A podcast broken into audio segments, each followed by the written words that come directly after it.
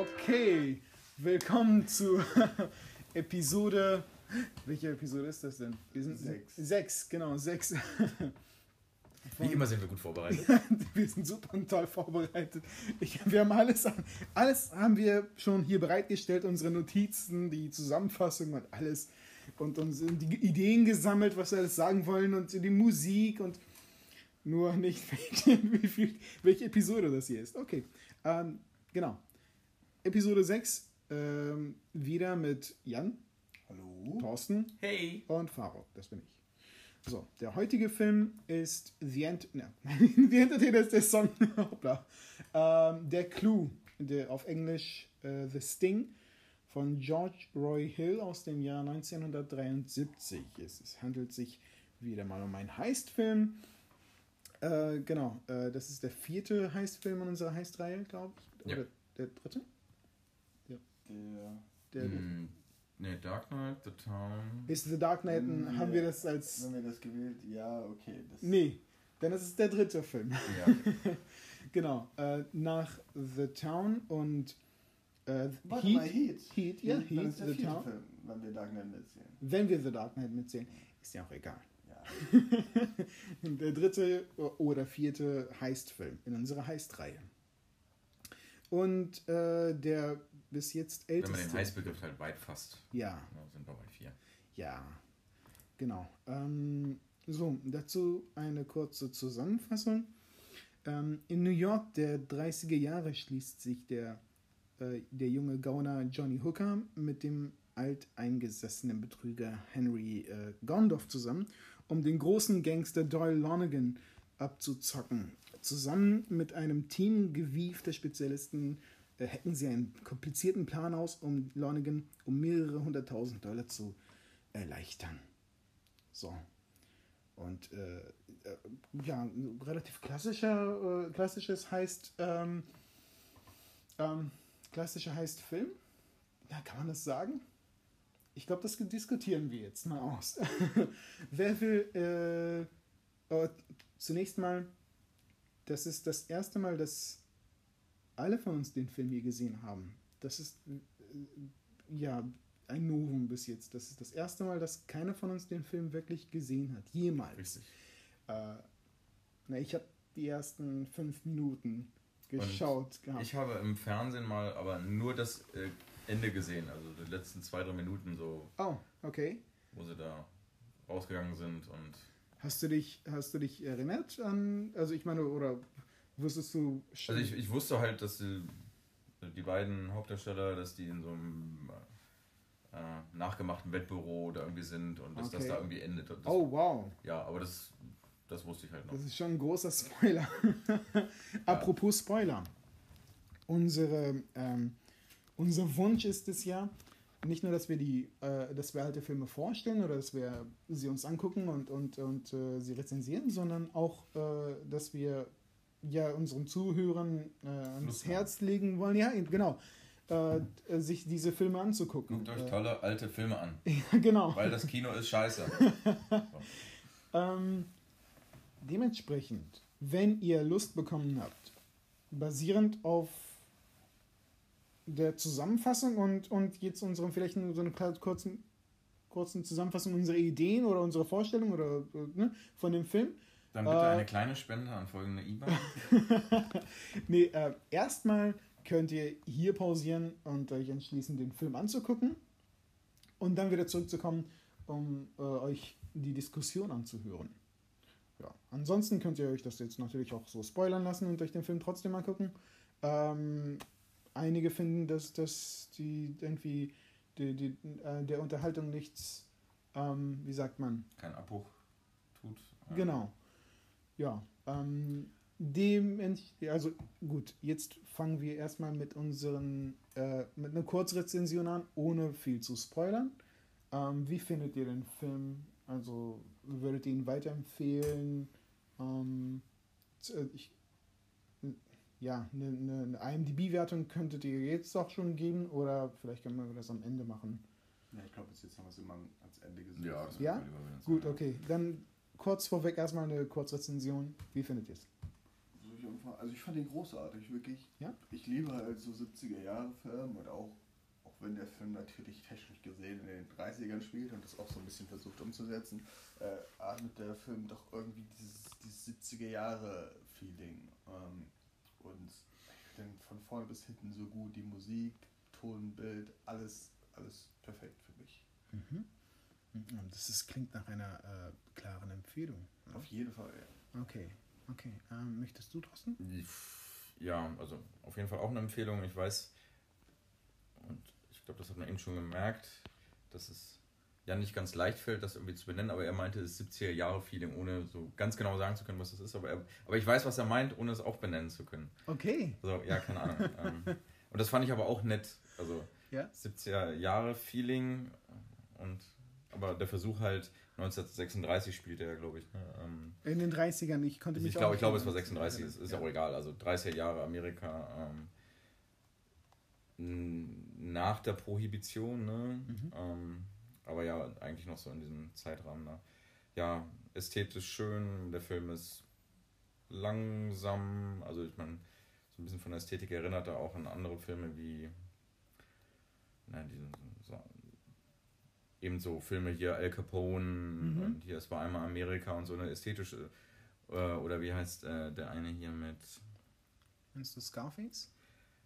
ja, oder den anderen hier mit, mit Sean Connery und ähm, oh, The Untouchables. Ja, richtig, die Untouchables, ne, so, das ist die Ästhetik und die finde ich schön und ich, ich habe auch, weiß ich, ähm, Jan kennt es vielleicht, Mafia auf dem Computer Ja, gespielt. auf jeden Fall. äh, Habe eins der, Oh ja. rauf und runter gespielt. genau, eins der großartigsten Computerspiele, das es äh, hier gab. Halt super atmosphärisch und hier mit den alten Autos und äh, ja, keine Ahnung, war schön. Ähm, ein paar Shots waren hier wirklich großartig. Mhm. Ähm, ja, die Atmosphäre und die beiden Schauspieler einfach, ne? Ähm, also ich, auch wenn ich wirklich ein, überhaupt nichts über den Film gewusst hätte und ich wusste wenig, würde halt einfach schon mit den beiden Schauspielern reingehen. Ne? Also die beiden sind halt äh, wie füreinander gemacht, haben ja auch nicht nur einmal so zusammengespielt. Ähm, Äh, kurz am Rande erwähnt, die Hauptdarsteller, also die Hauptcharaktere, äh, Johnny Hooker und äh, Henry Gendorf werden von Robert Redford und äh, Paul Newman gespielt. Äh, zu ihrer Zeit, also zu der Zeit, die ähm, äh, sehr, sehr begehrte Schauspieler, Ja. ähm, Superstars, ähm, vergleichbar mit, mit wem könnte man die beiden denn jetzt vergleichen? Von, also, welche?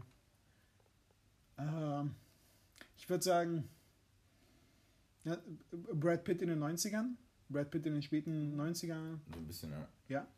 Ähm, ja, Ja, keine Ahnung, aber genau, aber die beiden finde ich halt einfach toll, ne? Also, ne, wäre ich eine Frau, würde ich auf sie halt stehen. So, ne? also, äh, aber es ist, es, weil du ihn meintest, ja, mit wem kann man es heute vergleichen, ist schwer. Es gibt heute keinen vergleichbaren, ne? Also, ja.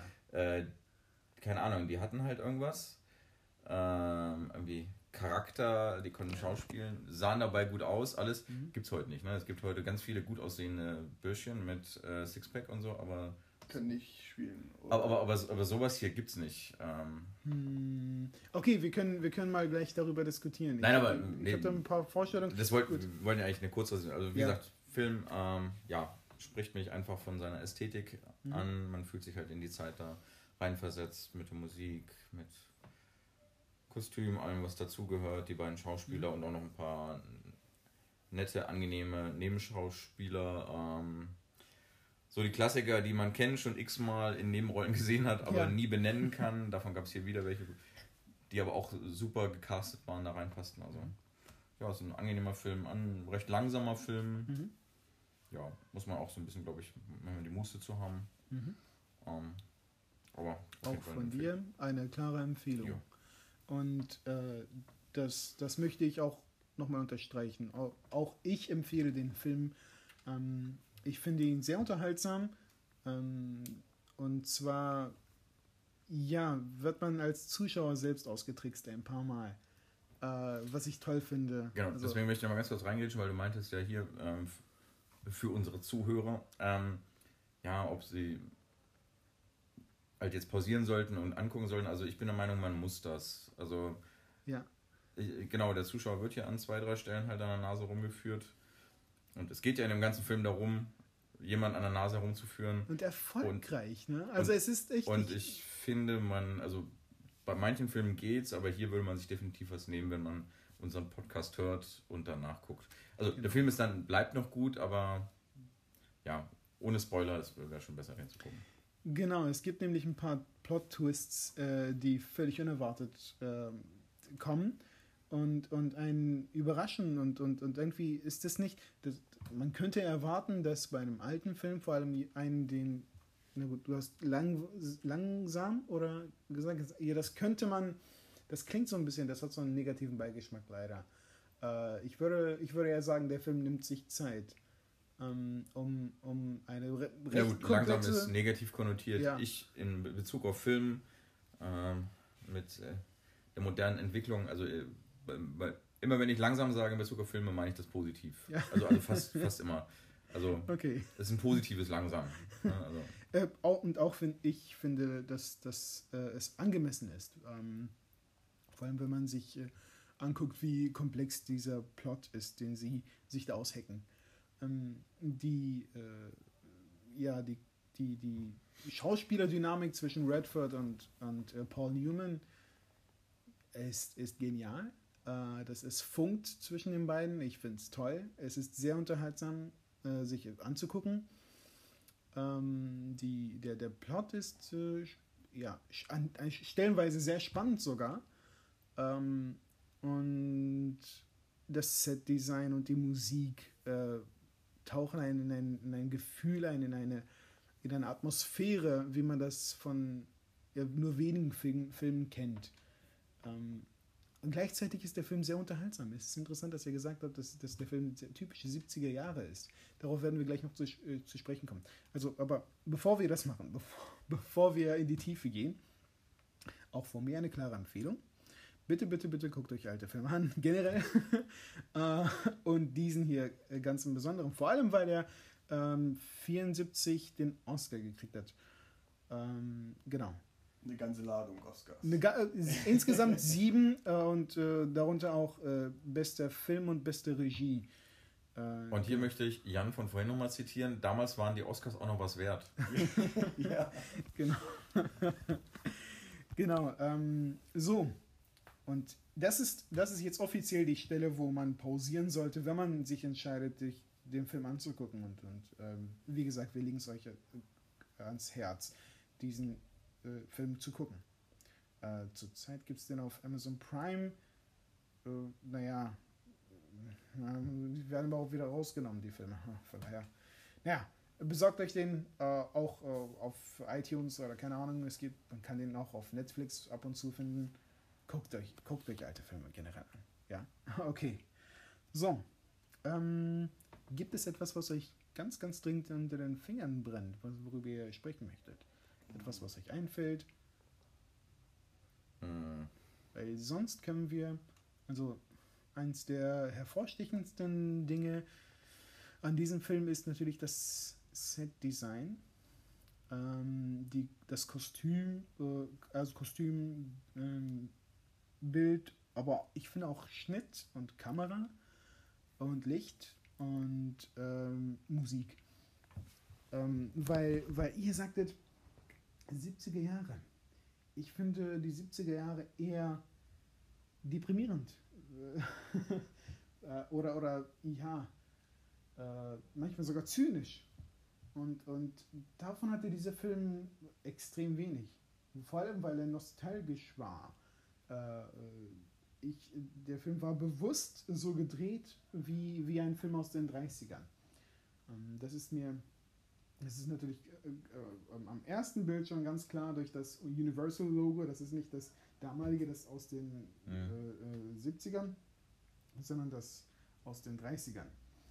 Ähm, und aber auch so, da habe ich versucht, mir zu überlegen, okay, äh, ist hier etwas Interessantes? Sind hier einige Aufnahmen, äh, besonders, ja, ich weiß nicht, äh, interessant. Weil Joshua Hill, ich weiß nicht, kennt ihr andere Filme von ihm? Er hat. Äh, Wahrscheinlich ohne es zu wissen jetzt, aber. Er hat, er hat äh, Butch Cassidy and the Sundance Kid gedreht. Ah, ja. ja genau. Ja, genau. Auch wieder mit den beiden Hauptdarstellern. Also, also neben äh, allen Frauen in den 70er Jahren war auch, auch er anscheinend in die beiden verliebt. Und hat mitbekommen, dass die beiden eine ganz gute Chemie wer, haben. Wer kann es ihm verübeln? Äh, sechs Jahre bevor er diesen Film gedreht hat, glaube ich. Ich glaube, äh, Butch Cassidy and the Sundance Kid, Kid kam 67 ins Kino.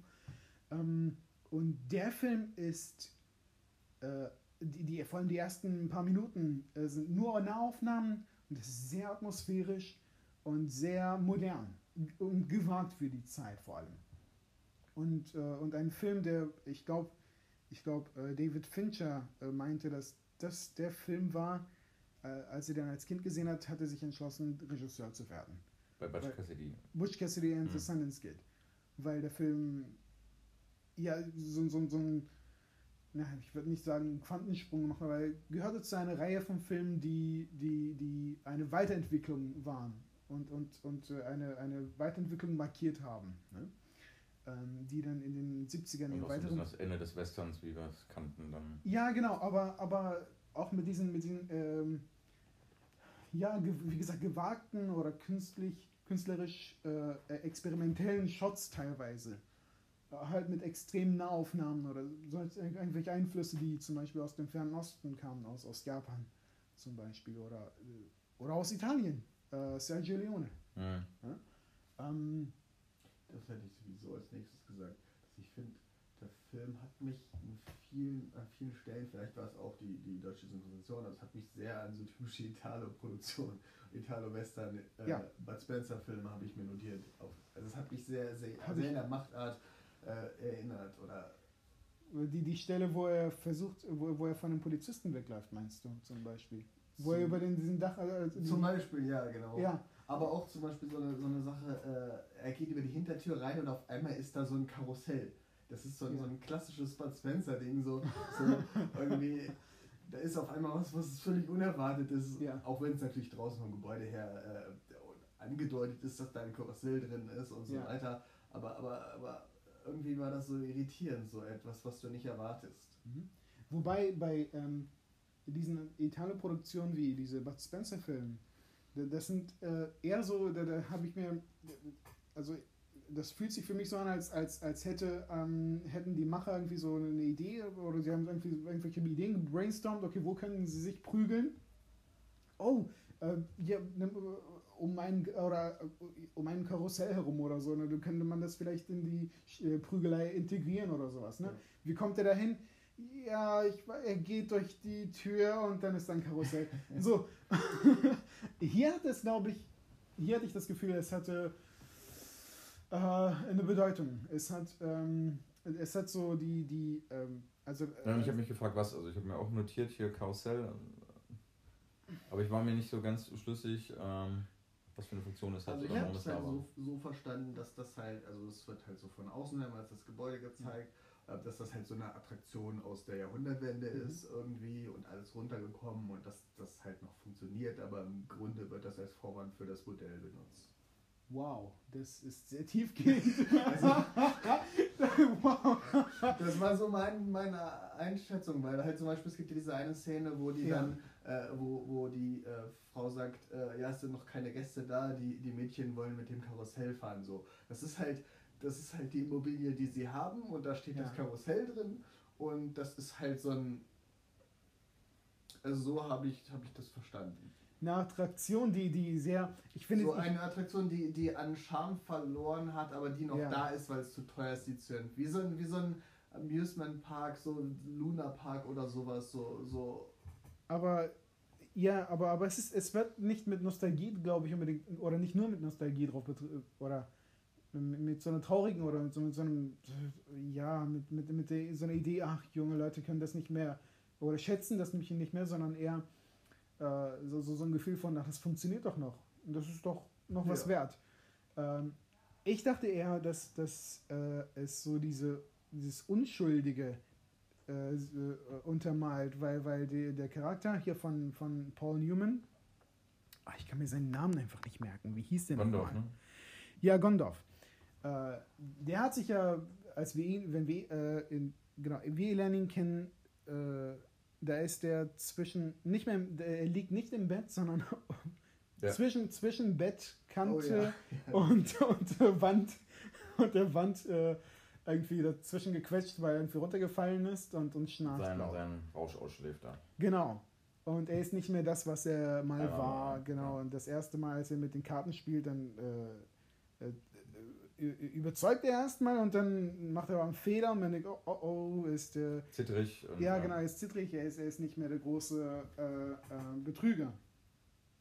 Ähm, von daher dachte ich, okay, das, das könnte so etwas symbolisieren, dass er das nicht mehr ist, dass er nicht mehr der große Betrüger, dass er nicht mehr der große äh, Illusionist oder was weiß ich ist, sondern, sondern er sich jetzt mit eher sehr unschuldiger Unterhaltung, äh, ja, sie sich also damit sein Geld verdient. Ich habe das aber sogar, ich habe es noch auf mehreren Ebenen verstanden. Erst dachte ich, er hat da so ein Hinterzimmer in dieser Attraktion gemietet und ist eigentlich nur so ein Untermieter, der da seine, seine Spielgeschichten macht. Aber so Stück für Stück kriegt man halt mit, dass er eigentlich der ist, der diese ganze äh, Geschichte äh, äh, so, äh, so am Laufen hält und Mhm. organisiert und so weiter. Also er ist eigentlich der Besitzer des, des Gebäudes und des Modells. Ja. Diesen Eindruck hatte ich halt nicht in der Szene, in der. Ist er der Besitzer? Das weiß ich halt nicht. Also, ich dachte, er ist. äh, wer ist denn dann der Besitzer? Nur die Frau. Aber die Frau kommt zu ihm und fragt ihn: Hey, äh, können die Mädchen auf dem Karussell fahren? Ich glaube nicht, dass das so eine Frage ist, à la, äh, hey, ist das Karussell in Ordnung? Können die damit fahren? Sondern dürfen die das? Ja, aber er übernachtet schon bei ihr. Also ich glaube schon, dass, Ich weiß. dass das ihr Laden ist. Die sind, die teilen halt auch das Bett. Vielleicht ne? habe ich das also, auch falsch verstanden. Ja, vielleicht ist es tatsächlich eher eine technische Frage gewesen, weil er Ja, das ja. repariert hat. also zumindest habe ich es so wahrgenommen. Also Mhm. ja, da er mit ihr liiert ist, ist er da sowas m, wie der Mitbesitzer mit. Mhm. Aber an sich ist sie, glaube ich, die Bordellchefin und Aber das ist, glaube ich, im Endeffekt auch nicht so Ist- ist nicht so wichtig. Nein, das ist genau. ein bisschen Ähm, ja, ich weiß nicht, für mich halt, das Karussell ist halt auch irgendwie ein Spiel, ein Kinderspiel und die machen ja auch ein Spiel. ja. Ne, das ist einfach nochmal, ähm, Mhm. und, das dreht sich da und die, die, die, die leichten Damen äh, amüsieren sich darauf und wollen auch nur spielen, genauso wie die Jungs am Hinterzimmer auch nur spielen. Also die machen ihr großes Spiel, ihr kleines Spiel, keine Ahnung. Das ist einfach nochmal. Da- Das fand ich sehr, sehr interessant, weil ich, ähm, ich habe gemerkt, dass, genau, ich, ich, ich bin ausgewichen äh, oder äh, habe eine ganze, ich habe den roten Faden verloren. Ich fing ja an damit, mit äh, Kamera und Schnitt und äh, ich wollte mir notieren, was, es, was es ich so für, was für interessante Shots hier gerade sehen kann. Und im Vergleich zu, also wenn, wenn man sich Butch Cassidy and the Sundance Kid anguckt, äh, habe ich gesagt, merkt man, dass er schon vieles drauf hat und auch experimentell äh, da unterwegs ist. Hier aber nichts davon zu sehen ist. Und dann ist mir aufgefallen, oh, okay, das gehört dazu. Das versucht visuell so zu sein, äh, in jeder Hinsicht, fast jeder Hinsicht, wie ein Film aus den 30ern. Er ist, äh, na, bis auf die Tatsache, dass er in Farbe ist und nicht schwarz-weiß. Mhm. Und Farbe spielt aber auch doch eine wichtige Rolle. Ich glaube, wenn er, ich, ich glaube, Es ist sehr äh, entsättigt. Das Bild ist extrem entsättigt. Aber trotzdem ist der Film super heiter. Ich glaube, das, das würde vielleicht, das wäre vielleicht, das würde vielleicht nicht funktionieren, wenn, es, äh, wenn, wenn sie die Farbe rausnehmen würden. Wenn es quasi hundertprozentig wie ein Film aus den 30ern wäre. Ja, ja. ich. Äh, hat, habt ihr das Gefühl nicht gehabt? Ich, ich äh, fand ihn super unter, also die, die, diese- Also das war, glaube ich, auch aber- dieses, äh, diese, diese, diese, die Mischung aus Musik und den flotten Sprüchen und so. Das war, glaube ich, dieser 70er-Jahre-Effekt. Okay. Aber, Aber- deswegen manche auch, Aber ich, kann halt nicht sagen, ob das vielleicht einfach nur unsere ähm, äh, Empfindung davon ist, weil wir durch die 70er-Jahre-Synchronisation äh, ähm, dieses Gefühl haben. Und vielleicht jemand, der, der den Englisch, englischen Film guckt und Mhm. auch mit englischen 70er-Jahre-Filmen aufgewachsen ist, der hat vielleicht äh, dann, dann keine Verbindung. Vielleicht denkst du aber auch, äh, an, wenn du an 70er-Jahre-Filme denkst, eher an Bud Spencer und Terence Hill. Und ich denke an Taxi Driver und Apocalypse Now. ja, ja. und Und Chinatown. Und Chinatown. Ja, aber ich glaube, das sind Und doch alles eher ist die, die scheiße. Ausnahmen. Ich gibt, es, es gibt ja schon so 70er Jahre eine Reihe Filme, die so ähnlich wie Bud Spencer, Mhm. also, was weiß ich. Ich weiß nicht, aber auch Ein Mann sieht rot. Äh, oder die Dirty Harry-Filme. Rosemary's Baby ist auch 70er. Ja, äh, genau, genau, genau, diese, diese die Sat Trauer Satanis also diese Satanismusangst und sowas der und Exorzist ja, und und und. Also, das Omen. also ich würde, Vielleicht aber nur jetzt auch, einfach, einfach günstigere Produktion, wenn man zum Beispiel an also gefühlt ohne Statistiken zu kennen, würde ich, denkt, dann haben die auch alle immer so ein, so ein, so ein cheesy. also ich würde aber auch, Ja. also gefühlt würde ich auch eher sagen, dass die Bud Spencer Filme die Anomalien sind und der Grundton eher schon Ja, weil es, weil es halt Ja. mit dem politischen dieser Klima- traurige, deprimierende Weil es ist. mit dem politischen Klima, wenn, wenn, wenn man sich äh, amerikanische Filme anguckt, äh, ist es ist es halt. Also alle Filme, das- die mir jetzt im ersten Moment, also alle Filme von Relevanz, die mir jetzt im Ja. ersten Moment einfallen, gehen alle in die Richtung. Hm. Genau. Deswegen ist George Roy Hill auch nicht so ein Name wie halt Scorsese oder, äh, oder, oder Francis Ford Coppola. Weil Scorsese und Oder Coppola. Kubrick oder- oder Kubrick. Ja, genau, Kubrick. Vielleicht musste man einfach sagen, 70er Jahre europäischer Film. Dann, Ja. Es sind eben nicht, es sind nicht nur Bud Spencer-Filme. Ich denke da zum Beispiel auch an andere Sachen. Äh, an die Olsen-Bande. Ich wusste, dass das dänische Filme. Die sind halt sehr ähnlich. Ich Äh, wusste das. Aber es gibt auch. Oh, ich kann jetzt kein, Wir müssen übrigens mal spaßeshalber irgendwann mal einen Podcast zu dir Olsen machen. Ja, lass uns das. Lass uns Ja, das machen. ähm, Ja. ein, eine der besten Kategorien. Episode So, 235 ist das Genau. Aber halt äh, auch andere französische Produktionen, mir fällt da jetzt keine, keine Namen, aber die haben auch in den 70er Jahren so eine Leicht, Leichtigkeit Mhm. gehabt. Und, und ich glaube, insgesamt ist vielleicht einfach der, der, der Hollywood. Hollywood Hollywood 70er Jahre 70er Jahre. ist. Weil es da Ja. so bergab geht vielleicht einfach. Es, nee, es ging halt um den Vietnamkrieg und um Nixon. Aber und, filmisch vielleicht sogar bergauf. Ja, okay. Ja, nee, eben. eben. Ich glaube, ich glaub, die, die, die 68er haben da sehr viel äh, beigetragen, was, was, was so die künstliche äh, Ader quasi betrifft äh, in Hollywood äh, mit, mit George Lucas und Spielberg und Coppola und all den Jungs, die da äh, teilweise echt äh, sicher aus dem Fenster gelehnt haben mit, mit den Filmen, die sie gedreht haben, aber auch einen Nerv getroffen haben damit. Aber in Äh, deiner Frage von vorhin, wir müssen wir mal gucken, wir springen natürlich mal ganz schön, aber na gut, das ist halt unser Podcast. Wir, können, hey, wir können machen, was wir wollen. Sehr schön. Ja, genau. Fällt mir gerade mal so auf. Gibt ja gar keine Regeln. Nee, aber was du meintest, ähm, dieser fröhliche Unterton ist mir aber auch aufgefallen. Also es war, es wirkte alles immer irgendwie witzig, leicht, obwohl der Film eigentlich so viele lustige Sprüche waren gar nicht. Es war eigentlich die ganze Zeit ernst.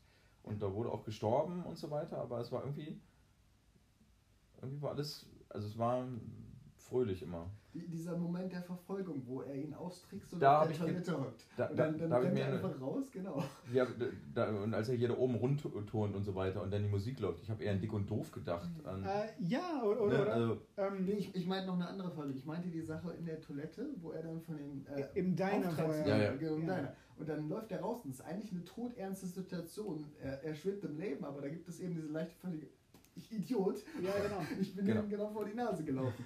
und so ein bisschen hat auch die Farbgebung spielt da mit rein, glaube ich. Ja, die Farbe macht das Ganze irgendwie leichter, fröhlicher. Ja, also wie gesagt, das war mein Eindruck, aber wir sind, Also- ja, wir sind ja nicht vom Thema abgewichen. Das ist ja, das äh, spielt ja mit ein.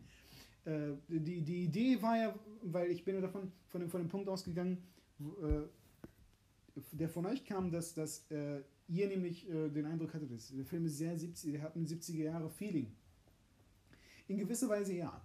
Äh, die Farbe war entsättigt, sagtest du, so Sepia, Ja, leichten Sepiaton hatte er. Aber es ist nicht so viel rot, fand ich. Ich fand, Genau, genau. Es ist jetzt nicht so extrem wie in der Pate zum Beispiel oder sowas. sondern eher so ein wirklich äh, de, de, also, ja, desaturiert. Desaturiert. Desaturiert, genau. Äh, was ich angenehm fand. Es hat Mhm. zu dem, also ich kann ja mal, ich habe mir halt viel notiert, dieser Dreck, der hat mir gefallen, allein schon in der Anfangsshot. Aber in allen Shots, die haben, glaube ich, sehr, sehr viel, die haben sich sehr viel Mühe fürs Bühnenbild und sind überall Dreck, alles ist kaputt und ist und, und schmudderig und vielleicht haben sie einfach nur Chicago in den 70ern gefilmt, was halt äh, dreckig war. Aber, aber sie haben, also es ist halt, das, das passt sehr gut zusammen. Ich Mhm. glaube, mit zu viel Rot wäre es tatsächlich schlechter, hätte mir nicht so gefallen. Aber dadurch, dass es nur entsättigt wäre, aber nicht sepia-artig zu rot, ähm, ähm, hat das diesen Dreck und äh, diese, diese Wirtschaftskrisen äh, ähm, Stimmung, die sie, glaube ich, hervorheben wollten, aus Ja. die, die hat das sehr gut äh, untermalt einfach. äh, ganz kurz äh, nebenbei. Äh, der Film wurde tatsächlich in, in Los Angeles äh, äh, gedreht. Nur in Sets oder ich glaube, und ich glaube, das, hat- das sieht man. Viele Hinterhofsets sehen halt sehen aus wie Sets und nicht wie authentische halt Orte oder so. Auch Straßen, ganze Straßenzüge sehen irgendwie künstlich aus für mich. Ähm, und ich glaube, auch, auch in dem Punkt wollten sie ästhetisch sich an die 30er Jahre anlehnen. Ähm, und sogar in etwas, woran ich überhaupt, was mir gar nicht aufgefallen ist, nämlich, dass der Regisseur, äh, äh, er meinte wohl in einem Interview, dass äh, ihm aufgefallen ist, dass das in den Filmen aus den 30ern, in, in den Gangsterfilmen, äh, es wenige Statisten gab. Deswegen sind die Straßen fast komplett leer. Auch hier. das fällt mir, fällt, fällt mir nichts, als du sagst. Äh, und äh, er meinte, als ich die Filme gesehen habe und äh, wo James Cagney irgendwie mit einem Maschinengewehr da durch die Gegend läuft und irgendjemand abknallt auf, Mhm. auf einer Straße, ist sonst äh, ist da sonst niemand. Und ich glaube, das, das, war ist halt im krassen Gegensatz zu der Realität in den 30ern, wo die Straßen voller Menschen waren. oder die Realität äh, der 70er Jahre Filme, die so etwas andere Filme hätten das nicht äh, so dargestellt. Da hätte eine eine Schießerei, da, da wäre jemand, äh, ich weiß, habt ihr ähm, The Fr äh, French Connection geguckt? Sicherlich. Eine Weile Ja. her. Ich habe ihn vor kurzem erst gesehen und das ist so ein typischer 70er-Jahre-Film, ähm, wo äh, ein, ein, ein ähm, Auftragskiller den, äh, den, den, ähm, äh, den Protagonisten äh, versucht zu erschießen und dabei eine Mutter mit ihrem, äh, mit ihrem Baby trifft. Also das Baby ist, ist äh, dann auch im Kinderwagen, aber die Mutter liegt dann tot daneben. So als, als beiläufiges Opfer, Ja. als, als ungeplantes Opfer, was total krass ist. Und so, ich finde, total in die 70er Jahre reinpasst. In diese, Mhm. in, in, die, in die Filme oder die Reihe dieser, dieser, der Filme, die wir gerade auch genannt haben Mhm. äh, die zynisch und, und dunkel und äh, ja, melancholisch sind. Ähm, hier ist es natürlich nicht so. Keine Statisten, keine Zivilisten, es sind nur die wichtigen Charaktere. Alle Mhm. anderen sind weg und äh, es bleibt heiter, selbst in einer bedrohlichen Situation äh, macht der Protagonist einen Fehler und ups, und plötzlich ist es wi- witzig. Oder er läuft über die äh, Überdachung vom, von, von diesem Bahnhof und dann springt er runter und das sieht dann plötzlich aus wie, wie so ein, äh, wie hieß denn dieser, dieser äh, Schauspieler aus den IS-20ern, der diese coolen Stunts gemacht hat? Ah, ah Mist, ich, ich erinnere mich nicht mehr an ihn. Irgendwas mit Dami oder so? Bitte? Buster, Buster. Buster Keaton. ja, Buster. Genau, Buster Keaton. Ähm, ja, das hat etwas Buster Keaton-mäßiges. Mhm. Und, aber auch die, die Montage. Ähm, es gab diese eine Montageszene, wo sie die anderen Jungs in dem Team heranziehen. Ähm, da kann ich noch ein paar Worte darüber sagen, aber äh, jetzt, jetzt äh, rein ästhetisch betrachtet hat es an einen Stummfilm erinnert. ein bisschen, weil da Mhm. die, nichts gesagt wurde und es war alles nur visuell und, und im Hintergrund natürlich diese heitere Mus Klaviermusik. Ähm, fand, hat, hat, habt ihr den Eindruck auch gehabt? Oder? Ja, doch. Also wo sie den Raum aufbauen quasi. Äh, das weiß ich nicht. Ich muss auch sagen, da gerade an der Stelle bin ich äh, rausgegangen. Äh, da bauen sie den Wettraum auf. Mhm. Ja. Ja, da geht's dann Fahrt und dann sieht man, es sind, werden zwar ein paar Worte gewechselt, wo ein paar Leute eingestellt werden. Und Okay. quasi ein paar wichtigere Charaktere von diesen Okay. äh, Darstellern in diesem äh, äh, Wettraum. Ja. Ähm, die stellen sich halt vor, die sagen zwar was, aber im Prinzip Ja. könnte man das auch als Stimmen vor. Der eine zum Beispiel mit seinem Schnurrbart und dann, dann wickelt er da mit dem Schnurrbart rum und so weiter. ja. Okay. Ähm, das hat schon was Stummfilmartiges, finde ich Okay. auch. Ja. Naja. Okay. Ähm, habt ihr noch äh, etwas zu, zu der Ästhetik oder zu, Ähm. zur Macher zu sagen? Moment. Die, die, ähm, ich fand die Bühnen, es gab so zwei, drei Shots, wo, wo ein richtig aufwendiges Bühnenbild, äh, also wie nennt man das, äh, quasi eine Vermischung aus Kamera und gezeichnetem Bild.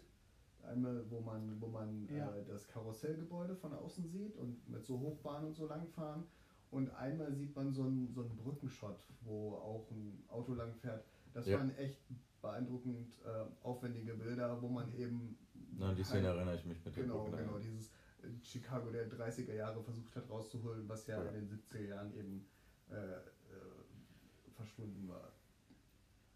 Relativ am Ende war noch so ein Shot, weiß nicht, ob. Da sind sie, glaube ich, hier mit. Da, wo die FBI-Leute waren, in diesem Lagerhaus oder so. Und dann sind die dann in die Autos gestiegen und fahren dann irgendwie mit den zwei Autos los, irgendwie vom Hof runter.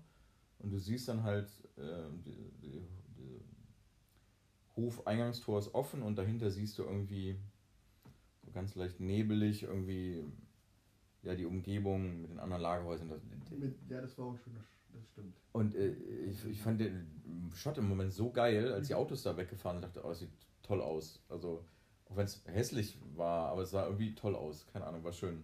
Ich, ich glaube sogar, dass, dass es tatsächlich, heute wäre das halt 3D gewesen.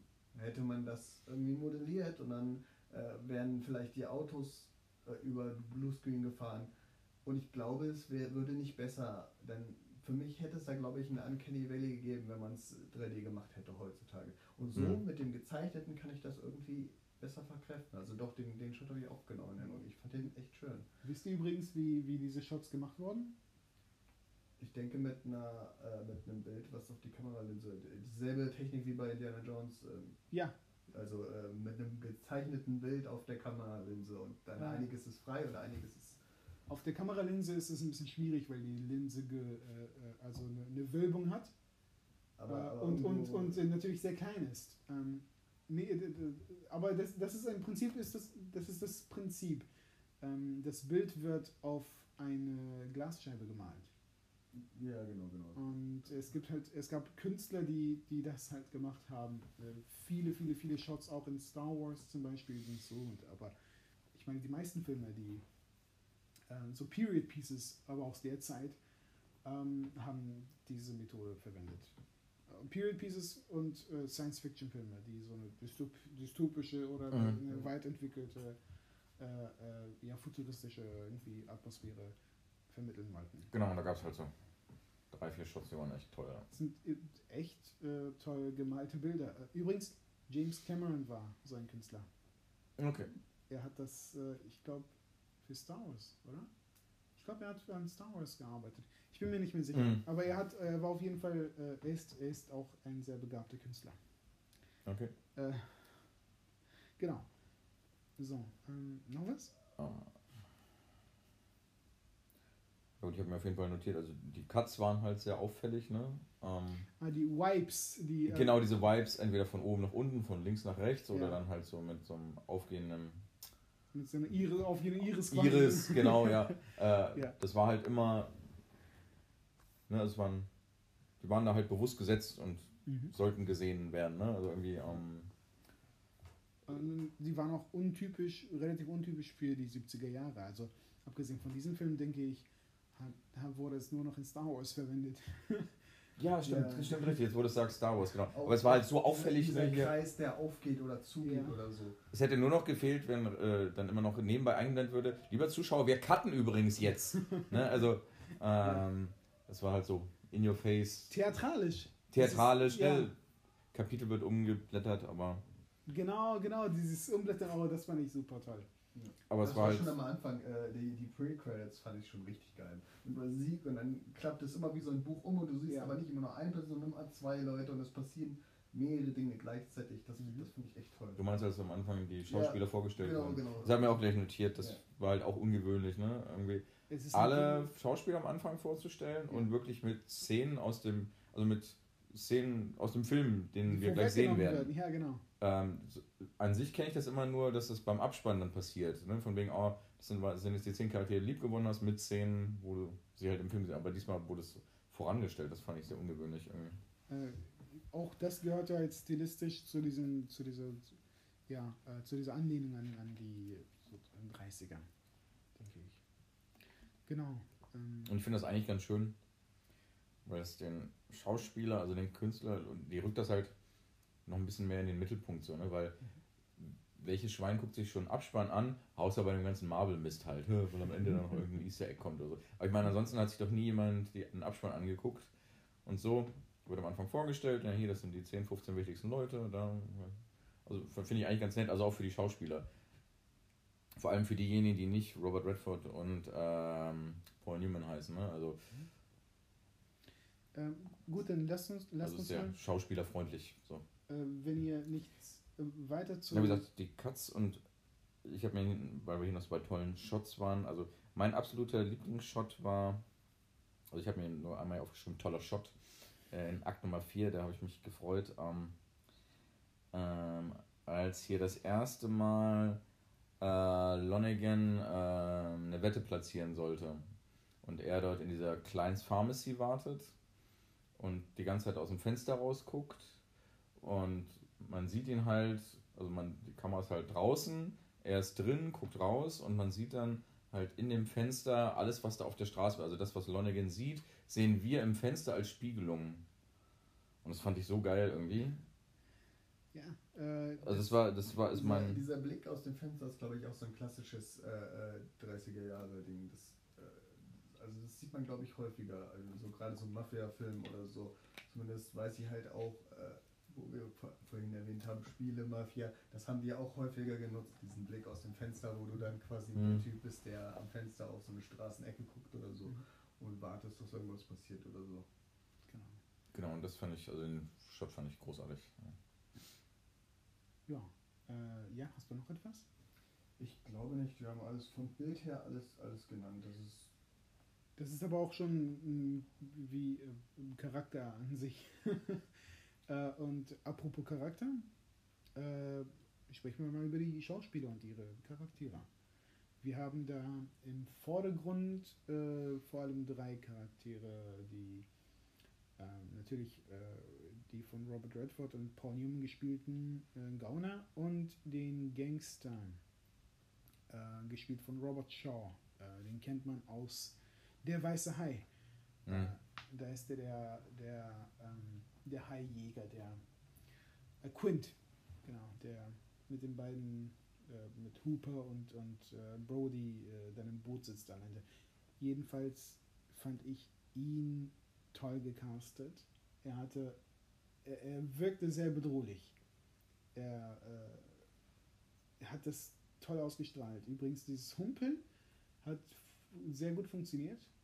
ja. Äh, ob, obwohl es, äh, ja, es hätte ja wirken können wie so eine Schwäche oder so. Mhm. Aber etwas. Ich Ja, das er ist war halt bedrohlich einfach- trotz seiner- ist für mich ausgestrahlt, sowas wie der hat sich die Verletzung irgendwo geholt, weil es ja aufgestiegen ist. So ungefähr. Übrigens, äh, der, äh, Robert Shaw ist ausgerutscht und hat sich seinen Knöchel gebrochen. Und das war die Verletzung. Die war noch nicht ausgeheilt war und die haben sie halt einfach, die hat er einfach in die Rolle Okay. mit äh, eingebaut. Also, äh, das war reiner Zufall. So ist es ja manchmal. Ja, so, ja, manchmal ist das so. man daraus was Gutes ziehen. Ähm, wie fandet ihr ihn? Ich fand ihn interessant und gut, aber ich fand ihn den schwächsten Charakter von, von, von allen. Also von den Hauptcharakteren. Ja. Thorsten? Also er hat es in einer oder anderen Szene auf jeden Fall geschafft, bedrohlich zu wirken.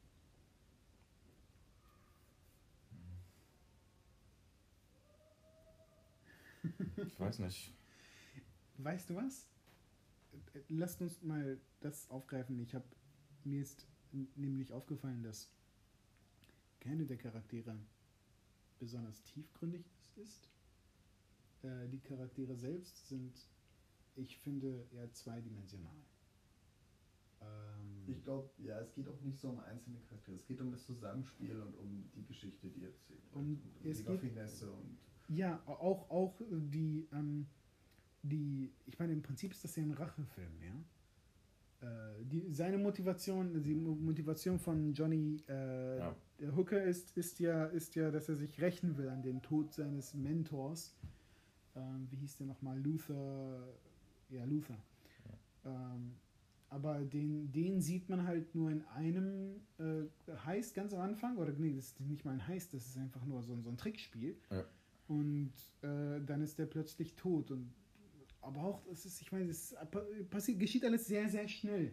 er wird eingeführt als, als Mentor und dann sagt er noch irgendwie, das ist so, auch dieses typische Klischee, dass er kurz vor der Rente quasi, ach, ich, ich will eigentlich aufhören, ihm wird quasi die, die, die Schuld genommen und der plötzlich ist ein unschuldiger Charakter und dann stirbt er äh, quasi, um, um, um, um, seinen Tod dramatischer zu machen. Und, äh, aber dann hat er, also er, er wirkt als Katalysator, aber äh, dieser Tod ist dann irgendwie nur funktional. Es ist halt nicht emotional, finde ich. Er funktioniert nicht emotional. Äh, vor allem, weil der Film so heiter ist. Im, im, im Rest Ja. ähm, denke ich nie irgendwie äh, an diesen Charakter und, und dass das der eigentliche Grund ist, sondern ich will sehen, wie sie ihn austricksen. Ich Ja. will sehen, wie sie, was für eine Idee sie sich ausgedacht haben, um ihn übers Kreuz, äh, aufs Kreuz zu legen. Ähm, und Ich habe da auch gar im Lauf, Verlauf des Films habe ich da auch gar nicht mehr dran gedacht, dass das eigentlich eine Rache ist. Es wird zwar mehrmals erwähnt, aber irgendwie äh, war es für mich doch eher so ein, es geht ums Geld. Ich meine, es geht ja auch für, für alle, bis auf ihn geht es für, ums Geld und nicht um die Rache. na, für Für, Robert, die, für die meisten zumindest. ja, ja, für Paul Newman ist es äh, ja eher Wieder zurück im Spiel sein, Ja. Herausforderungen. Genau, er will nicht mehr dieser Loser sein, sondern ihm gefällt es im, im Rampenlicht zu oder nicht im Rampenlicht zu stehen, sondern eher äh, diesen, diesen, äh, diesen Rausch des Erfolgs zu spüren bei, bei, bei so einer großen Nummer. Ja. Jetzt wird ja auch unterschieden zwischen Großnummern und diesen Straßentricks, äh, diese, da- dieser, äh, die halt Ja. am Anfang des Films auch präsentiert werden. Ähm, ja, und aber davon abgesehen sind die Charaktere recht oberflächlich, würde ich sagen. Also ich nehme halt den ganzen anderen Gaunern, da wird ja auch gesagt, ja hier und alle haben mit Lonnegan noch eine Rechnung offen und wir tun es für Luther und bla. Das nehme ich denen halt allen nicht so wirklich ab. Nee, Oder also nicht so glaubhaft. Aber ich würde ja ein bisschen widersprechen. Also Hooker ist halt an, also nicht umsonst hat Robert Redford halt den Oscar bekommen. Ne? Also ich würde schon sagen, dass er nicht ganz so zweidimensional ist wie die anderen. Er hat ja auch zum Beispiel diese Spielsucht und er. Und Und also ihm nehme ich schon ab. Also na, Rache, dass er es dem heimzahlen möchte und ähm, Ja, die, die Rache, dieses Rachemotiv, finde ich, ist ein bisschen schwach. Aber es ist schon wahr, dass sein Und, Charakter. und der wollte halt auch wirklich nicht, dass Luther da aufhört. Äh, da ist für ihn schon so ein bisschen ja, eine Welt zusammengebrochen. Und ich meine, nicht umsonst hat er sich ja mit äh, Madame da eingelassen. Äh, ja, weil er irgendwie, nee, wie, wie hat das formuliert? ich kenne sonst niemanden Nettes. Ich kenne sonst niemanden. Ja, also ich habe mir irgendwie notiert, naja, was ich, wir sind ja beide einsam und irgendwie, ja, Stimmt. Stimmt. Aber auch die, die, dieses. Äh, Und ähm, dann hat er auch lange Zeit hier sein, hier Gondorf, der ihn so ein bisschen, ich habe hier so ein bisschen, er war dann quasi sein, also ich meine, dieser Luther war so ein bisschen nicht nur sein Partner, sondern eine Art fast großer Bruder, Vaterersatz so ein bisschen. ja, Der ja, ist halt tot, das ist Genau. auch die Motivation, weshalb er es jetzt hier Lonergan zeigen möchte. Und so ein bisschen nimmt halt Gondorf diese Rolle ein, ne, so diese Vaterrolle und kümmert sich da auch so ein bisschen um ihn und er braucht das aber irgendwie auch und sucht das auch, ne? Also, er, er braucht es vor allem, weil ich habe vorhin gesagt, dass es weil wird ich mir, nee, er, ist, er ist halt so dieses typische und da wurde er glaube ich auch häufig für, ich meine, er ist halt gut aussehend, jugendlich, impulsiv, ist ein Spieler und, ne, und er braucht irgendwie jemanden, der so ein bisschen, der auf ihn aufpasst oder der so, ein- so ein Papa oder so einen großen Bruder und gut. aber auch wenn er immer Sunny Boy und lächelnd und Spieler und alles, aber er ist auch ein bisschen einsam und deswegen, ich meine, diese die Dame da aus dem Diner, die sich ja, gut, wir sind ja schon im Spoiler-Bereich, die sich ja nachher dann als äh, äh, Killer herausstellt, ne? ich meine, hallo, er ist Robert Redford, er kriegt, äh, nur weil sie ein bisschen nett zu ihm ist, ich meine, gut ausgesehen hat sie jetzt nicht. Nee, ich fand, Ich, ich, Ne, die also- ganze Zeit, ich- was Welt, die sah halt so, so relativ, also die sah älter aus als er, fand ich. Ja, ja, sie, eben, ob sie es Mhm. wirklich war, aber sie sah auf jeden Fall deutlich älter aus und war, ja, das soll jetzt nicht so oberflächlich klingen, aber auf der Attraktivitätsskala gewinnt er deutlich, sagen wir es einfach mal so. Und er hat sich aber an sie dann, ja, weil er irgendwie in ihr sich selber gesehen hat. Oh, die ist genau so eine etwas verlorene, einsame Seele. Ähm, die auch irgendwie nur auf der Durchreise ist und keine Ahnung, auch in, in meinen Nöten und Geldproblemen und irgendwie, da hat er so sein Spiegelbild gefunden und da war ihm sogar egal, wie sie aussieht und dass sie vielleicht nicht so attraktiv war oder keine Ahnung. Und dann hat dann jemanden gesucht, weil Gondorf liegt ja hier mit der, mit der, mit der Bordellbesitzerin da im Bett und hat da irgendwie und seine Freunde und so. Und er kommt ja in die Stadt und abgesehen von Gondorf, der halt irgendwie so ein bisschen sein neuer großer? Bruder, Vater, wie auch immer Partner ist, ähm, hat er da ja niemanden. Ähm, und da hat er halt irgendwie sich an die erstbeste deiner Dame da geschmissen, die ihm, ja, die einfach nett zu ihm war. Ne? Und Ähm, sie ist übrigens. Äh, ähm, ja, sie, sie, sie war äh, vier Jahre älter als er. Die Schauspielerin. sieht aber da Ja, wie zwa- sieht sieht aber da wie 15, 20 Jahre alt schon aus. ne? recht alt aus, auf jeden Fall. Ja. Ähm, ja. Ja, äh, gut, ich, ich muss das zurücknehmen, aber es, er hat doch schon mehr Tiefe, als ich, äh, als ich dachte. Ne, für die, all die anderen würde ich das halt sofort unterschreiben. Ne? Ja, weil sie irgendwie beiläufig äh, eingeführt werden und die ein paar sieht man halt regelmäßig und ein paar sieht man halt nur, wenn sie für den Plot wichtig sind. Ja. Ähm, ja, ähm, hm. Die sind alle äh, gut gecastet und passen in ihre Rollen irgendwie. Der eine, ne, hier Snyder, der korrupte Polizist, gefühlt hat der genau die Rolle schon zehnmal gespielt. Ne? Also ich weiß nicht, wie der Schauspieler heißt, ne? aber der passt da perfekt rein. Und da die Hakennase als äh, Handlanger und Der war doch genial, oder? Der hat, der hat so ein Gesicht. Junge, der, der wohl. Gleich nach der Geburt hat die Mutter gesagt: So, du wirst mal, du wirst mal Handlanger im Film. Ey. Perfekt, ey. Äh, er ist übrigens immer noch tätig. Er lebt noch und er ist Schauspieler, arbeitet noch. Okay, krass. Ich weiß, der, letzte Film, der er mitgespielt hat, war, kam 2016, glaube ich, raus. Ähm, wie he- heißt der denn noch gleich? Ähm, Charles Dierkop. Okay. Faszinierend. Äh, ja, auf jeden Fall. Ähm, genau. Ja, ähm, so, jetzt haben wir über die Schauspieler gespielt, äh, gesprochen. Äh, ist euch noch etwas äh, aufgefallen oder fandet ihr etwas interessant oder wollt ihr etwas ansprechen? Ja, wir haben eigentlich über die Synchronisation haben wir schon so ein bisschen ges- gesprochen. Vielleicht, Ja. ich würde gerne auf jeden Fall nochmal die, die englische Version sehen, weil das hatte für mich auf jeden Fall so ein, ich sag mal, europäisches Kino der 70er Jahre Synchronisationsvibe. Also diese, diese flotten, lockeren Sprüche und das hatte auf jeden Fall was 70er Jahre. Ich meine, es ist jetzt auch schwer zu sagen, weil Film halt aus den 70ern, vielleicht ist das einfach nur eine, eine Täuschung, aber ich, ich hatte das Gefühl, also ich habe mich irgendwie zu Hause gefühlt. Vielleicht lag es auch einfach nur an den Synchronstimmen so. Die deutschen äh, Synchronstimmen aus der Zeit sind sehr. Ja, die verbinden wir halt mit unserer Kindheit. Ich auf jeden Fall auch. Ja. Ich, ich habe ich hab Filme auch als Kind natürlich oder als Teenager nur in synchronisierte Versionen geguckt. Äh, und deswegen, äh, ja, es fühlt, es hört sich besser an als, als, als Aber moderne. ich, ich weiß, wir müssten irgendwann mal einen Podcast nur darüber machen, weil ich kann mir halt heute echt keine deutschen, deutschen synchronisierten Ja. Filme, ich kann es nicht mehr ertragen, ich kann es nicht angucken, aber ich habe überhaupt kein Problem damit. Und es kann nicht nur Nostalgie sein, weil es eben auch, ich kannte diesen Film nicht und trotzdem habe ich mich wohl gefühlt, obwohl er jetzt deutsch synchronisiert war. Ich habe mich trotzdem wohl gefühlt und mich nicht daran gestört und ich weiß nicht, Mhm. woran es liegt. Aber ich kann mir einen Film, der, der 2018 rauskommt, nicht mehr auf Deutsch angucken. Ich, Mhm. ich weiß nicht, woran es liegt. Das, das müsste man mal ergründen. Das finde ich echt interessant. Okay. Ähm, das ist eine. Na, gutes Synchronisieren ist halt auch eine, soll ich sagen, ein Handwerk, ne? Und ich meine, heutzutage werden die Filme so schnell rausgeschissen, könnte man sagen, ne?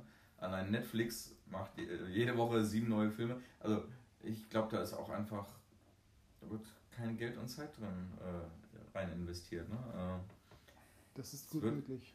ist zumindest einfach mein Eindruck, dass da einfach Mhm. ähm, auf der einen Seite die Masse von Filmen, auf der anderen Seite das auch das nicht so wichtig genommen wird, das vielleicht auch unterschätzt wird manchmal ein bisschen. Hm. Ist ja vielleicht gar nicht so Ja. wichtig und wie du äh, vollkommen richtig sagst, wir sind mit ge- gewissen Synchronsprechern aufgewachsen. Ähm, ja, und die, die, die sind ja, essentiell, sind ein wichtiger Teil des Schauspielers Mhm. irgendwie geworden. Ne? Und dafür, dass wir irgendwie Schauspieler auch lieben gelernt haben. Ne? Und das waren tolle Synchronsprecher, die, ja,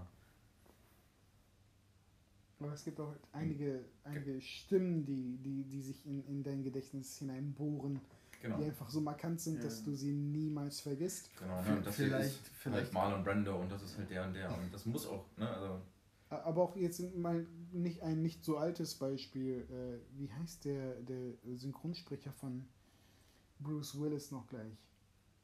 Manfred, äh, noch was. Und ich habe ich hab seine Synchronstimme in einem anderen Film äh, vor kurzem gehört.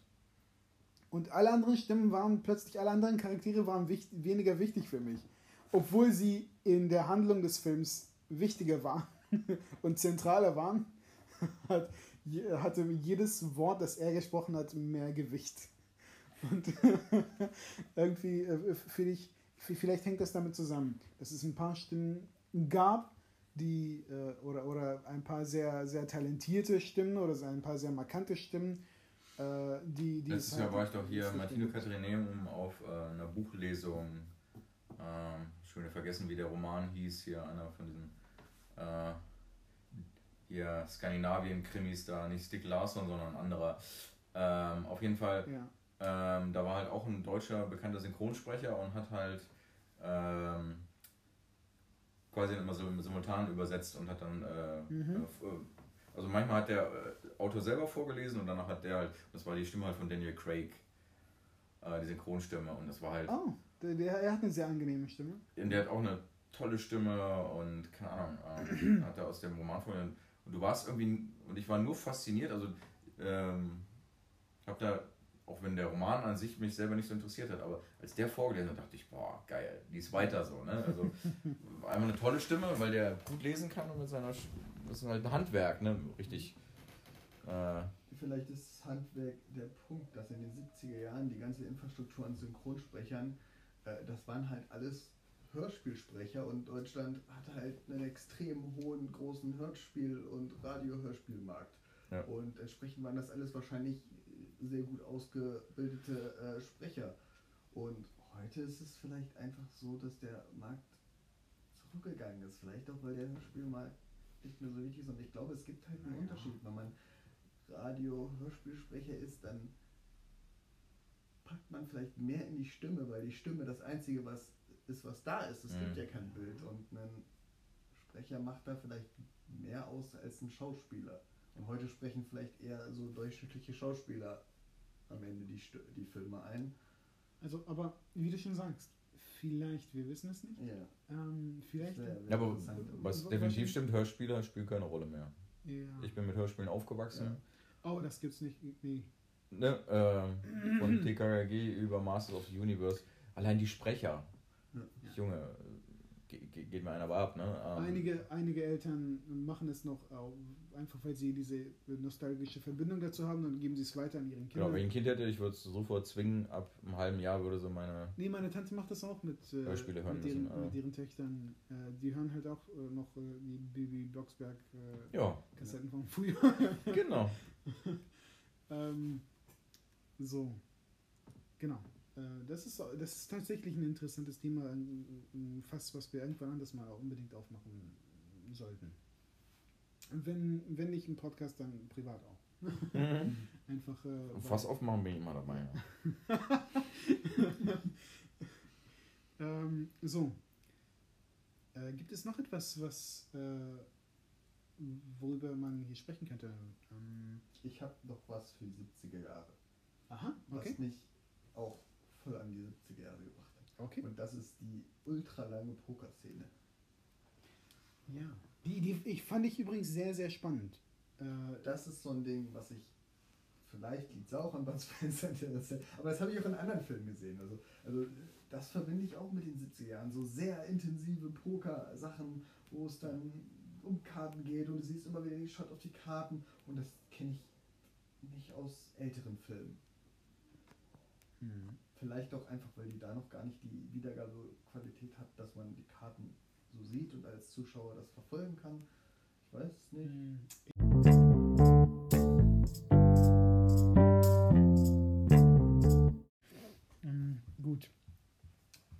wollte sich unbedingt rächen, das hat er auch irgendwie dann gesagt, ne? Und da meinte irgendjemand, willst du ihn umbringen? Nein, nein, nein, ich will ihn nicht umbringen.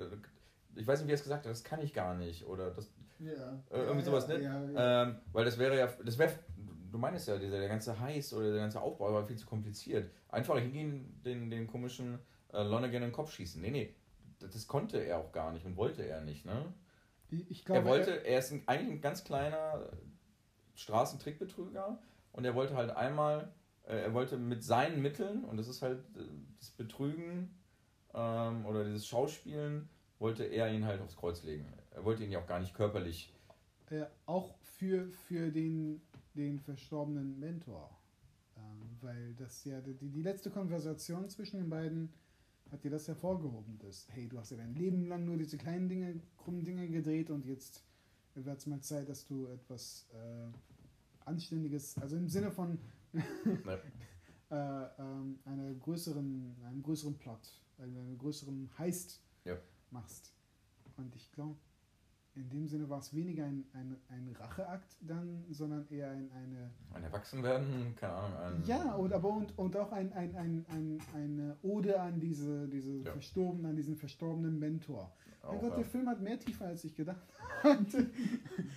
Weil weil jetzt, jetzt macht auch äh, der Tod Sinn, der Tod des, des Mentors, wenn man so darüber nachdenkt, äh, ist der, hat er doch mehr Gewicht. Ähm, wow. Und am Ende sagt er, auch- also er nimmt das Geld ja nicht, ne? Liebe Zuhörer, ihr habt gerade live miterlebt, wie ich meine Meinung über den Film geändert habe. Gleich rot im Kalender markiert. Äh, ich möchte wieder an den Anfang gehen und, und den Film noch mit, mit noch mehr äh, ja, Inbrunst äh, äh, äh, äh, ja, verteidigen und, und, und äh, Das, loben. kann, das kannst du ja jetzt zum Schluss bei deinem Fazit machen. Das mache ich jetzt auch. Ich glaube, ich, glaube, ich fange an. Ich Fang mal an. Das ist ein guter Start für äh, das Fazit. ähm, ich finde, im Gegensatz zum letzten Film, wo sich dann herausgestellt hat, dass, also wo wir beim Gucken uns wenige Notizen gemacht haben, wenig behalten haben im Nachhinein und auch bei der Diskussion ja nicht sehr viel herausziehen konnten aus dem Film und aus dem Plot und aus den Schauspiel und, und ich meine aus den Charakteren, war es hier irgendwie das ja, genaue Gegenteil. Ich hatte den Eindruck, dass, dass der Film weniger hergibt, dass er relativ oberflächlich ist ähm, und dass er äh, ja äh, von der Machart halt sehr, sehr interessant ist und vielleicht auch an, an sowas erinnert wie ähm, The Artist. Erinnert dich auch noch an The Artist und der selbe Regisseur, der französische Regisseur, hat auch diesen, diesen Film hier OSS 117 gedreht. Äh, er macht das gerne, dass er, dass er Filme dreht, die so aussehen wie als, als wären sie aus einer anderen Epoche. Hm. Ähm, und hier dachte ich, okay, das ist halt wichtig an dem Film und die Charaktere sind sehr oberflächlich, aber das beim, beim Disku bei, bei der Diskussion sich herausgestellt hat, nee, da ist eigentlich viel mehr dran. Nee, vielleicht ich, war, ich nicht sehr, war ich nicht aufmerksam genug beim, beim Zuschauen. Ähm, vielleicht hätte ich da mehr äh, bemerkt, wenn, naja, Naja, aber wenn ich, wenn ich aufmerksam gewesen wäre. du bist zwar gerade in deinem Fazit, aber da möchte ich dir zumindest mal zur Seite springen. Ähm, ich finde das aber halt auch immer super schwer, ähm, äh, wenige Minuten nach dem Film schon, ne, das ist, deswegen machen wir ja den Podcast. Das Ja. hat ja was, äh, was Therapeutisches, was wir hier immer machen. Ein Ähm, bisschen, ja. Also gerade beim Film, den wir alle drei nicht kennen, finde ich es halt schwer, da das perfekte Urteil oder sofort schon klar irgendwas einordnen zu können. Deswegen sprechen wir ja drüber. Ne? Ja, ist das glaube- gar nicht schlimm oder eher gut, dass man auch man redet eine Stunde drüber und dann am Ende hat man seine Meinung nochmal geändert oder erweitert oder Ja, und Ne, das also- sind Sch- Schlüsse, die man vielleicht eher beim, beim zweiten oder dritten Mal gucken äh, ziehen könnte. Habe ich. Äh, das ist ja jetzt quasi ein zweites Gucken. Ja, drüber ja, sprechen, ne? genau. Das ist ja jetzt schon ein zweites Gucken. ne? Genau. Ja. ähm, und und äh, in dem Sinne gibt der Film viel mehr her, als, äh, als man vielleicht beim ersten Mal gucken denkt. Ähm, das heißt, äh, ja, unbedingt auch sich diesen Podcast anhören im Nachhinein. Wenn ihr die ähnliche Meinung hattet wie ich, äh, hoffen wir euch natürlich umzustimmen. Ne? Äh, und in, in, in dem Sinne ist es vielleicht ganz, ganz gut, dass ich da diese Rolle eingenommen habe, äh, äh, quasi The Devil's Advocate und dann umgestimmt worden bin von euch.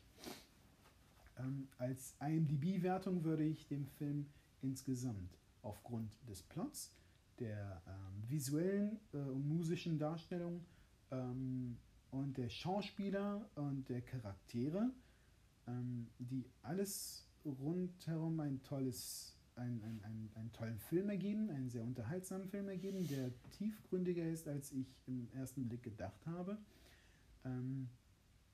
Hat der Film, denke ich, ähm, ich habe ihn 8 von 10 Punkten, also Sternen auf IMDb gegeben.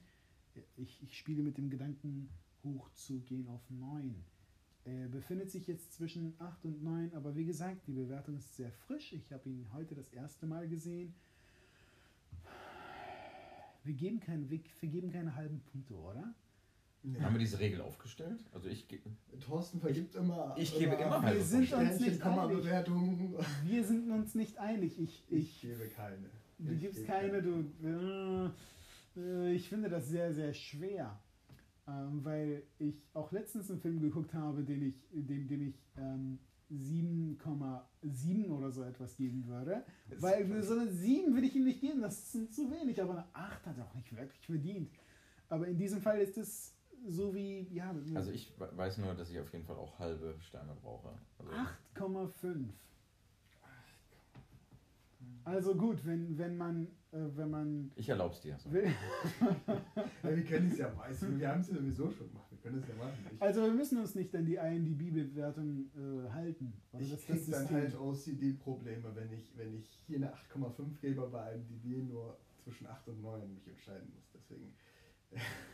Das Problem habe ich halt auch, weil man, ich müsste ihm dann 9 geben, aber das für mich sind das keine 9 Punkte. Wobei, wenn ich ihn nochmal gucke, wären es dann vielleicht 9. Ähm, äh, so wie ich jetzt stehe, 8,5. Okay. So. Also bei mir ist es ähnlich. Ich habe, ich würde sagen, Musik, Ton trifft halt auch voll, voll Bild, finde ich großartig. Diese, diese Bild, äh, die Bühnenbilder, die, äh, die Art, wie sie die Zeit umsetzen, finde ich Hammer. Der Film trifft halt auch noch zeitlich genau mein Interessengebiet. Äh, ich würde dem Film, denke ich, am Anfang war ich noch bei einer 8 von 10 tatsächlich, aber im Laufe des Podcasts ist es bei mir auf eine 9 von 10 hochgegangen. Mhm. Ähm, auch weil ich ähm, die Charaktere erst jetzt so schätzen und die Tiefe der Charaktere erst jetzt wirklich so schätzen gelernt habe, nachdem wir sie so ein bisschen äh, ähm, tiefer betrachtet haben. Mhm. Ähm, die verschiedenen Ebenen, das, das heißt, spielt da vielleicht auch noch eine Rolle, dass eben erst im dritten Akt im Prinzip klar wird, dass der ganze äh, Clou nochmal eine, eine Ebene hat, äh, um quasi sicherzustellen, dass ihm nichts passiert, weil ähm, sonst wäre ja im Prinzip die Frage gewesen, ähm, wenn er merkt, dass er verarscht wurde, dann wird er sich ja rächen. Aber in dem Fall kann er sich ja nicht mehr rächen, weil er glaubt, sie sind tot. Ähm, und insgesamt ja, für mich wäre das, vielleicht ist es, wenn man Kommastellungen gibt, keine 9,0, sondern vielleicht ist es eine 8,8, aber für mich ist es äh, aufgerundet auf jeden Fall eine 9. Das ist ein Film, den würde ich mir, werde ich mir sicherlich auch nicht äh, also den werde ich nicht das letzte Mal gesehen haben. Ich glaube, das ist ein Film, den kann man sehr gemütlich auch nebenher gucken und immer mal wieder hinschauen und ach, hier sind sie gerade bei dieser Szene oder so. Also ein, ein schöner neuer Film in der Reihe von Filmen, die ich immer wieder gucken kann, glaube ich. Es ist halt ein Film, der, selbst wenn er ein bisschen Tiefe, obwohl er ein bisschen Tiefe hat und äh, auch so funktioniert und äh, quasi so noch, noch mehr hergibt, wenn man aufmerksam guckt, äh, ist der visuell äh, und durch die, durch die Machart äh, sehr ja, bestechend und, und, und interessant. Könnte, könnte vielleicht sogar interessant sein, ihn nochmal zu gucken. Ja. Ja. Danke. Ähm, Thorsten? Ich kämpfe hier nur gerade mit meiner Notiz-App, also irgendwie spinnt mein iPad gerade. Oh, äh, irgendwie hier abgeschmiert. Ähm, ja, aber davon mal ab. Ähm, also ich kann mich. Ah, sehr gut. Äh, ich äh, kann mich da auf jeden Fall anschließen. Ähm, vom Tempo, stilistisch die Zeit, ähm, das Einfangen der 30er Jahre in den 70er Jahren, äh, keine Ahnung, das funktioniert halt irgendwie. Ähm, ja.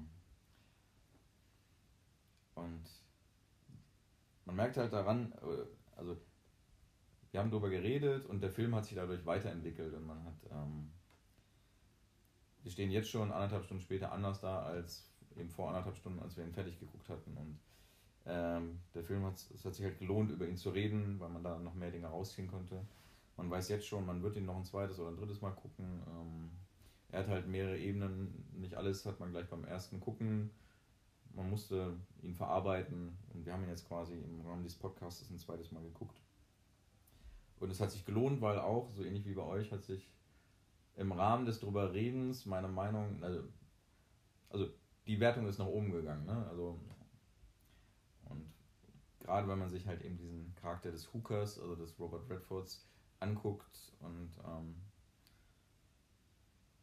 ist wirklich ein toller Charakter, den er toll spielt und da ist wirklich ein gutes Stück mehr drin, was wir jetzt glaube ich auch hier herausgearbeitet haben und die Chemie zwischen den beiden, ja, diese, diese blöde, dämliche Titelmusik, die, nicht, die nicht mehr aus meinem Kopf rausgeht, das ist ziemlich ärgerlich, aber spricht ja auch nicht gegen den Film. Ja, und ich brauche halbe Noten. Ähm, 9 ist viel. Ähm, aktuell tendiere ich nämlich auch zu so einer 8,5. Ähm, aber es ist eher die 9 als die 8. Also ähm, 8 würde auf jeden Fall dem Film nicht gerecht werden. Wir haben ja, glaube ich, immer noch kein abschließendes Urteil getroffen. Ist es jetzt eigentlich ein Heist oder kein Heist? Ähm, es ist absolut ein Heiß. Der eindeutigste Heiß, den wir bis jetzt gesehen haben. Okay, es ist der eindeutigste Heiß, ja. ähm, aber ich glaube, was ja auch deutlich geworden ist, ist gar nicht so, ein, so einfach immer zu sagen, also wo ist da die Grenze zu ziehen, heißt, nicht heißt oder so. Ja, es gibt, ich, ich glaube, es gibt keine, keine Grenze. Es ist, ich weiß nicht, ob es eine weil, Grenze gibt. Naja, weil heißt, laut Dictionary heißt Raubüberfall. Und das hier ist kein Raubüberfall. Nein, ne? das heißt Genre. Ja, ja, aber ich meine, nur wenn wir von dem Begriff heiß ausgehen, deswegen ist es nicht so einfach. ist, doch äh, ist das nur ein heiß, ist es kein heiß. Ist mir aber egal, ob es ein heiß ist oder nicht, es ist ein toller Film. Ähm, kriegt eine 8,5. Ähm, ja, unbedingt angucken. Falls ihr es noch nicht schon getan habt. Wer irgendwas für, keine Ahnung, tolles Schauspiel und wurde ja auch in unserem Podcast deutlich, auch gute Synchronsprecher, also gutes Handwerk auf so ziemlich allen Ebenen. Ähm, ja, zwei Stunden und neun Minuten, viel Spaß, etwas für Cineasten. Wenn, Unbedingt man, angucken. Wenn man, wenn man so ein kleines Ranking machen würde von den drei Heißfilmen, die wir uns, ich sage, jetzt, was waren drei? Von den drei Heißfilmen. Nein, es sind vier. Wenn wir, äh, nehmen wir mal Batman raus, sonst. Batman ist eher ein Thriller oder ein Actionfilm ja, als ein Heistfilm, würde ich sagen. Dann sagen wir mal drei. drei. Ich weiß nicht. Spiel, welche Rolle spielt er? Lasst ihn uns rausnehmen. Kommt, Leute. ähm, also Heat, uh, The Town und The Sting. Oh, interessanterweise ein Worttitel. ja, stimmt. ähm, äh, ja, welches Ranking würdet ihr denn, weil, weil Heat hatte. Als Film oder als Heistfilm? Uh, oh mein Gott, jetzt machst du noch ein. Du liebst es ja Fässer aufzumachen. Ähm. Ich würde sagen. Also, das hier ist der klarste Heißfilm. Okay. Ja. So gesehen ist der beste Heißfilm, aber ich weiß nicht, ob es der beste Film es ist. Es, da würde ich nämlich, da würde ich dir, ich widerspreche dir nicht, du hast auf jeden Fall recht, weil hier hat man sowohl Charakter, Charakterbildung, ähm, als auch äh, heißt und ne, wo, wo der heißt halt noch eine riesige ja. Rolle spielt. Ja. In Heat hatte man sehr, sehr viel Charakter, wenig heißt. Ja. In The Town, ich kann mich nicht mehr erinnern. ist, äh, genau. Ich, ich glaube, es, es gab Charakterbildung, die, die äh, irgendwas mit der Mutter und äh, Blumen haben die Mutter symbolisiert und ja, böse ja. Departemente, Rosen irgendwie entdornt und, und irgendwie hatte das eine Symbolik, weil gleichzeitig ihm irgendwas über seine Mutter erzählt hat, dass, äh, ja, Ja, er hat ja im Prinzip, der Typ hat ja, äh, dieser Blumenhändler hat ja im Prinzip seine Mutter umgebracht. Ja, Ja. Ja. Also, ja, okay. Egal. Aber äh, unterm Strich, ich, für mich ist das auf jeden Fall der beste von den dreien. War, ist bei mir sogar auf beiden Kategorien. Ich fand ihn als Film besser als Heat, deutlich besser. Mir hat Heat ja, ihr habt mich ja fast in die Acht überredet. ähm, Stimmt, ich erinnere mich. ähm, und Town finde ich grundsätzlich trotzdem einen guten Film zum Schauen. Mhm. Aber der hier hat halt auf ganz anderen Ebenen ist das für mich. Äh, ich habe, glaube ich, beiden trotzdem einen 9 gegeben.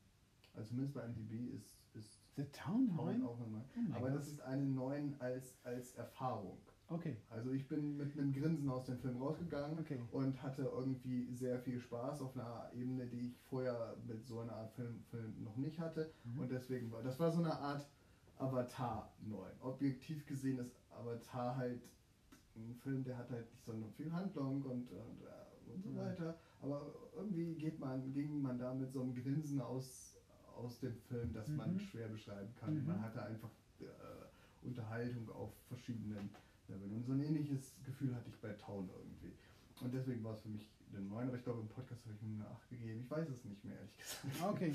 Ähm, aber in, für mich ist das hier ganz klar der Sieger auf beiden Ebenen. okay. The. Crew ist für mich der Sieger auf beiden Ebenen. Ich, äh, ich, kann, ich kann mich nicht ganz entscheiden.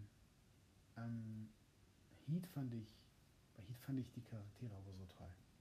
Da hatten wir auch so zwei Charaktere, die eine tolle Chemie hatten. Äh, also zwei Schauspieler, die eine tolle Chemie hatten, obwohl sie kaum im, also zusammen äh, Ja. zu sehen waren.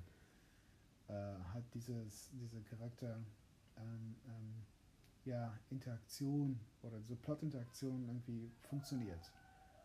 Und Deswegen bin ich mir da unsicher, was das angeht, was, was filmisch die, dieser, dieser Vergleich. Ah, ja, ist schwer. Schwer. Aber ich finde, als Heistfilm ist das hier auf jeden Fall Ja. äh, auf Platz Nummer 1, mit Heat auf Platz Nummer 2 und äh, The Town auf Nummer 3. Eindeutig. Äh, da sind wir uns einig. Gut. Okay. Okay. Ähm, gut, ähm, als nächsten Film möchte ich einen auswählen, diesmal. Äh, wir Ist erstmal die Frage, ähm, ist, der, ist der Heißmonat damit vorbei? Nee, mit, mit, mit dem nächsten Film. Das Mit ist nämlich auch ein Heistfilm. Okay. Äh, das ist ein, jetzt im Vergleich ein sehr neuer Film. Wir sprechen ja immer über Klassiker. Und ich möchte jetzt mal ein neues, ein, ja, ein neues Beispiel äh, äh, ja, präsentieren. Einen Film, den ich gesehen habe, ihr beiden aber nicht. Mit dem Titel American Animals. Ähm, Achso, stimmt, da hast du, glaube ich, das mal schon drüber bin mir geredet. nicht mehr sicher, aus der, ob er aus dem, aus dem äh, Jahr 2018 oder 17 ist. Oder kam er dieses Jahr raus? Ich weiß es gar nicht mehr. Ich habe ihn ähm, mir irgendwo geliehen, glaube ich, und geguckt und, und fand ihn. Naja, wir, lasst ihn uns mal anschauen. ja. Und dann gucken, äh, was er so hergibt. Ähm, so, und wenn ihr sonst nichts mehr zu erzählen habt, ähm, Nö. genau, dann beenden wir den Podcast Nummer für 6. heute, Nummer 6 und hören uns beim nächsten Mal bei Nummer 7 mit American Animals. Wir freuen uns schon. Bis dann. Tschüss. Ciao. Ciao.